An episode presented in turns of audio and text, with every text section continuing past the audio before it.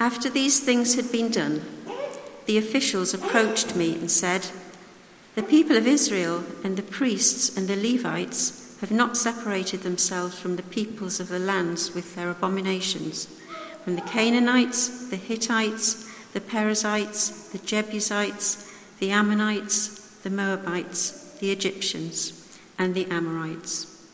For they have taken some of their daughters to be wives for themselves and for their sons so that the holy race has mixed itself with the peoples of the lands.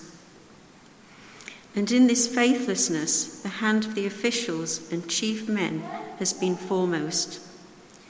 As soon as I heard this, I tore my garment and my cloak, and pulled hair from my head and beard, and sat appalled. Then all who trembled at the words of God, the God of Israel, because of the faithlessness of the returned exiles, gathered round me while I sat appalled until the evening sacrifice. And at the evening sacrifice, I rose from my fasting with my garment and my cloak torn, and fell upon my knees and spread out my hands to the Lord my God, saying, O my God, I am ashamed and blush to lift my face to you, my God, for our iniquities have risen higher than our heads, and our guilt has mounted up to the heavens. Here ends the Old Testament reading. How can we turn the cultural tide for the sake of our nation? That was the key question that we were asking at our men's conference last month. The title of the conference was Contending for Truth. And that is my title today as well, as we do start, as Ken mentioned, this new series called Issues Facing Christians. What does contending for truth mean? It really means sticking up for the truth in front of other people when you get the opportunity, and especially when those you are talking to do not agree with you. Now, that men's conference, we heard two extremely helpful talks on contending for truth. One of them was by Ian Garrett, and the other by John Teasdale. And there doesn't seem much point in me repeating what they had to say. Instead, I strongly recommend that you find the time, if you possibly can, to watch those talks. Assuming you weren't there, they are just as relevant for women as for men. And you can find them on Clayton TV. And if you turn to the back of your white service sheet, so not the yellow sheet, the white service sheet, you will find there my outline for my uh, talk today. And under uh, that uh, top part, headed Introduction, you can find out, I've jotted down uh, how you can find those talks under the series listing on Clayton TV, uh, or you can find a friend to do that for you. What I want to do today is a kind of case study in contending for truth from the Old Testament. And the other sermons, also in this short series, are case studies of issues that are current and relevant for us the sanctity of life, wealth and poverty, and gender identity. So do please come back in the, in the weeks ahead and hear those if you can. Today, we're going to think about what happened in the time of Ezra. But first of all, I want to set the scene by taking a look at what Jude says in the New Testament. So, first of all, and the first of my two main headings, here the New Testament call to contend. Now, could you find in the Bibles the little letter of Jude? We heard the opening verses from this earlier on. It's there on page 1027, although there's no number at the top because of all these uh, letter headings, but it's 1027. And take a look at verses 3 and 4. Are you there? Have you got it? 1027. Jude, verses 3 and 4. So this is God's word to us through Jude. Beloved, although I was very eager to write to you about our common salvation, I found it necessary to write appealing to you to contend for the faith that was once for all delivered to the saints. For certain people have crept in unnoticed, who long ago were designated for this condemnation, ungodly people who pervert the grace of our God into sensuality and deny our only Master and Lord, Jesus Christ. Now, those are two crucially important verses for our times. And I want us to notice a number of things there, and I've put them on the outline. For one thing, let's be clear that contending is not what we want, but it is what we need. Jude just wanted to be positive and to rejoice in the Lord Jesus and to rejoice in the common salvation that believers share and to rejoice in how Jesus has rescued us through his death and his resurrection. And is that not what we want to do now as believers? But Jude knew that we will never be able to bear clear and powerful witness to saving truth if we are not prepared to call out falsehood and lies that damage and enslave people. We don't want to contend, but we need to. And the reason that we can do that with confidence is that God's truth has been revealed and is unchanging. We have that truth in the scriptures, the Bible, and the fact that in the modern world we can stream TV programs on our smartphones does not mean that we know better than God and can change or reject His truth without massive damage. And the damage is very real. That is why Jude is also clear that false teaching is deadly. It creeps in unnoticed at first. It perverts, it twists, it distorts God's grace. It promotes immorality. It rejects the lordship of Christ. So, this kind of false teaching twists the fact that God is full of grace and mercy out of all recognition. It is a rejection of biblical faith. It promises everything but slams shut in people's faces the only door to peace with God, which is through repentance and faith in the Lord Jesus Christ. In the words of Jude, those who teach such things pervert the grace of our God into sensuality and deny our only Master and Lord, Jesus Christ. So this matters. It could not matter more. And therefore, we must respond to God's call to contend for the truth. We must hear this New Testament call to contend. That is point one. Then, point two, the second of my main headings, is this. So, secondly, learn from an Old Testament case study. It's always good to see principles in action, to see how they work out in practice. And the Bible is full of examples, not least in the Old Testament. The circumstances were different, but God was the same, and there is much for us to learn. So I want us to turn back now to that reading that we heard uh, earlier on from the book of Ezra. This case study in contending for truth is in Ezra chapters 9 and 10. And that starts on page 395. So, can you get to page 395? Ezra chapters 9 and 10. It's quite a long section. You'll be glad to know that we are not going to go through this in detail. Page 395, Ezra chapter 9. And I want to draw out seven lessons in contending for truth from what happened here. And you can see those also set out on the outline. But before we get into those, let me set the scene for what's going on. The background is this The people of Israel were God's chosen people, the forerunners of the church. And God chose them and called them to be holy so that through them he could bless all the nations of the world. He did not choose them just for their own benefit and for their own blessing, but in order that he could bless all the world through them. And to become a blessing, they had to be radically different from the godless, immoral, and idolatrous pagan nations around them.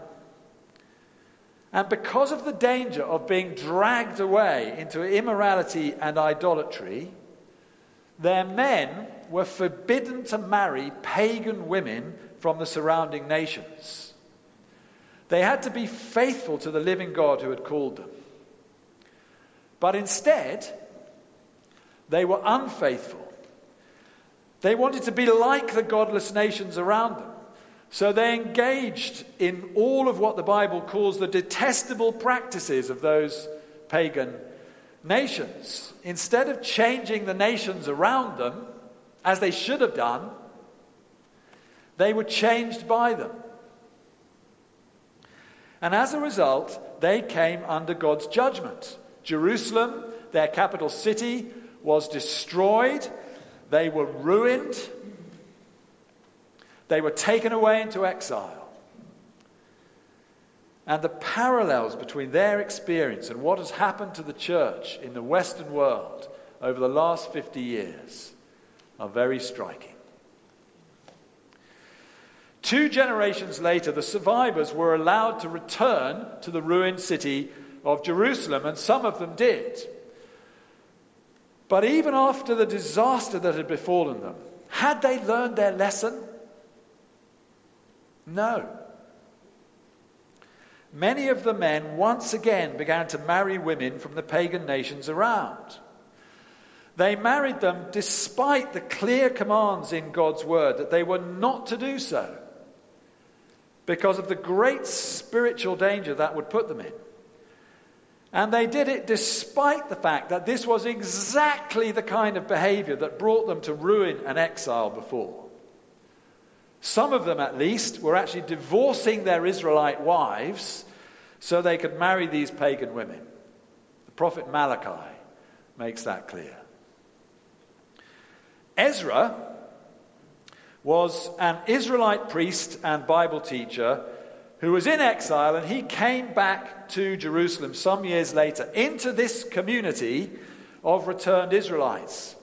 And at first, he did not realize the extent of this potentially ruinous disobedience that was going on. He began systematically teaching the Bible to the people, teaching the truth into this situation of grave error. And that is when things erupted on this pagan marriage issue. Now, unquestionably, these chapters, Ezra chapters 9 and 10, make for a disturbing and challenging section of Scripture. And we can't deal here, we just don't have time. We can't deal here with all of the questions that they raise. But that's what happens when a nation gets itself systematically into a spiritual and moral mess. There is an inevitable tragedy. There is no easy way out. Only through a painful encounter with the living God and His word of truth can peace and hope be found in the end. The sinful, disastrous behavior has to stop. In this case, these pagan marriages that will drag Israel back into catastrophe if they're allowed to continue. The mess has to be unraveled. And that is what happens in these chapters. Read the details later for yourselves. But here are those seven lessons in contending for truth from this painful episode in Israel's history. First of all, get familiar with the story of God's people. We need to know about what happens here with Ezra.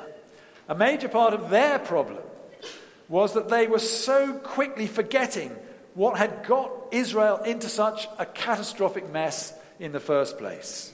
So they were just repeating the same mistakes and heading for the same disaster.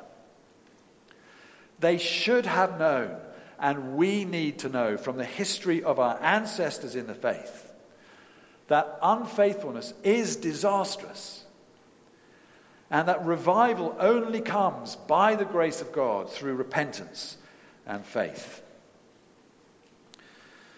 Secondly, be someone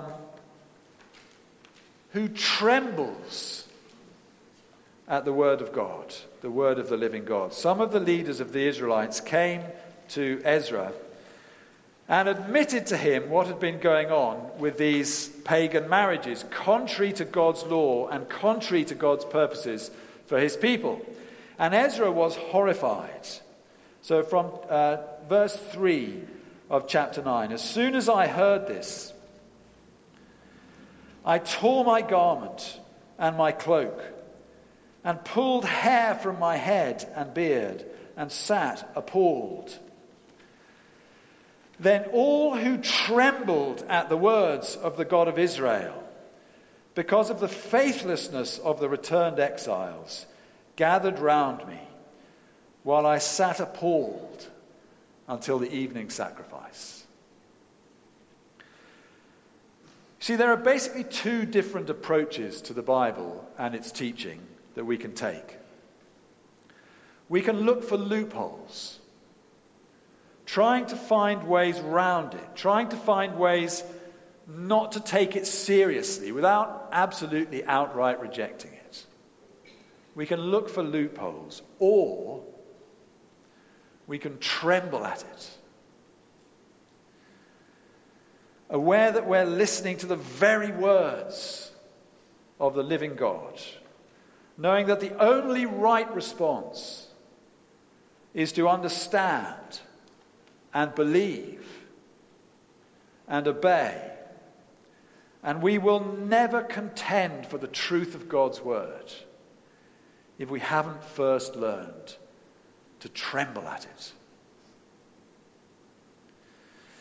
Thirdly, have your eyes open to what is happening in our church and our society. Not only must we have our ears open to the Word of God, we must have our eyes open as well. If we shut our eyes to the reality of what's going on around us, of course we'll never be useful to God in trying to change things for the better. Ezra's reform began when some of the Israelite officials faced up to what was going on around them and approached Ezra with the facts. And burying our heads in the sand might seem a lot easier, might seem a lot more comfortable. But if we do that, we simply allow a bad situation to continue to slide and to get worse and worse and worse. Fourthly, contend both collectively and also individually. There is here a significant collaboration between the individual Ezra, who certainly gives a lead in his response to the situation, and also the wider group of God's people who have seen the need for fundamental change. And we need both if we are to contend for truth effectively in our church and in our society. We need to stand together with others, others who see the issues, others who are ready to act. But then some individuals have a particular calling which may be more public. And if that's you, then be prepared, if necessary, and it often is, be prepared to stand alone. Stand together but be ready to stand alone. 500 years ago, Martin Luther was prepared to stand alone, trembling as he was before the Word of God. And he triggered the Reformation in the church then. Bishop J.C. Ryle, a great contender for truth in the Church of England in the 1800s, once wrote in words that I have personally found to have great force and relevance. He said this We want more boldness among the friends of truth. There is far too much tendency to sit still and wait for committees and number our adherents. We want more men who are not afraid to stand alone. It is truth, not numbers, which shall always, in the end, prevail. Fifthly, feel the seriousness of the situation. We've already heard how appalled Ezra was when he found out what was going on. This is what happened next. So, this is from verse 5 of chapter 9. And at the evening sacrifice, I rose from my fasting with my garment and my cloak torn and fell upon my knees and spread out my hands to the Lord my God, saying, Oh my God, I am ashamed and blush to lift my face to you, my God. For our iniquities have risen higher than our heads, and our guilt has mounted up to the heavens. Now, how we feel these things will vary because our personalities vary enormously. We are such different people, and praise God for that. That's fine. But the seriousness of our unfaithfulness to God in our church and our society has to impact not just our minds, but our hearts. If we're going to put our heads above the parapet and contend for truth in a potentially hostile environment, then it is not enough for us to think about the truth superficially.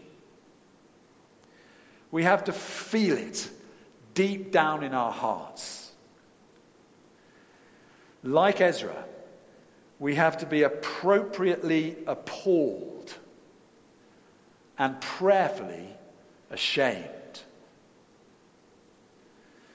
And then we will be ready, with the help of the Spirit of God who lives within us, to act on the next lesson. So, sixthly, speak humbly but boldly. And this is where the rubber hits the road. This is where the contending takes place. If we're ready and willing to speak up, then God will give us opportunities. But we must always remember that in such situations, there are two kinds of speaking that need to be going on. So speak on your knees to God in prayer, and speak on your feet, as it were, to church and society. Ezra first fell on his knees in prayer, pouring out his heart to God. And then, as chapter 10, verse 5 says, so just over the page, chapter 10, verse 5 says Ezra arose. Ezra arose to challenge the leaders of Israel to action. And by that time, the Spirit of God had been at work in their hearts too, and they were ready to listen. Ezra humbled himself before God and the people, identifying himself with the sin that had got them into this mess. And then from that position of humility, he spoke with great boldness so speak humbly, but boldly. And then finally, act when you can. You might not be able to do more than speak up when the opportunity is given to you. But sometimes there are things we can do to further the work of revival and reform. And timing in that is crucial. It is far better to work to prevent the slide towards patterns of unfaithful behavior. Once these things are embedded in the life of church and society, it becomes very difficult, very painful to turn back the tide. You can get into the tragic and unavoidable situation of having, as it were, to choose the lesser of two evils if things are going to be put right. So act to avert that kind of tragedy before it's too late. But act to bring radical reform when necessary. A lot more needs to be said. Do watch those talks from the men's conference. But let's hear this call to contend for the truth. And remember those lessons from Ezra. Think of them as relating to our ears our eyes, our feet, our heart, our mouth and our hands, ears open to God's word, eyes open to see what's going on around us, feet on which to take our stand, heart to feel, mouth to speak, and hands to act. As the grieving Israelites, moved by the Spirit of God, said to Ezra, this is chapter 10 and verse 4 Arise, for it is your task, and we are with you. Be strong and do it. Let's bow our heads to pray.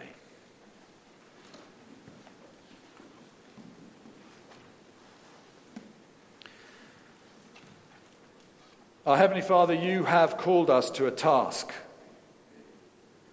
to contend for the truth of your word,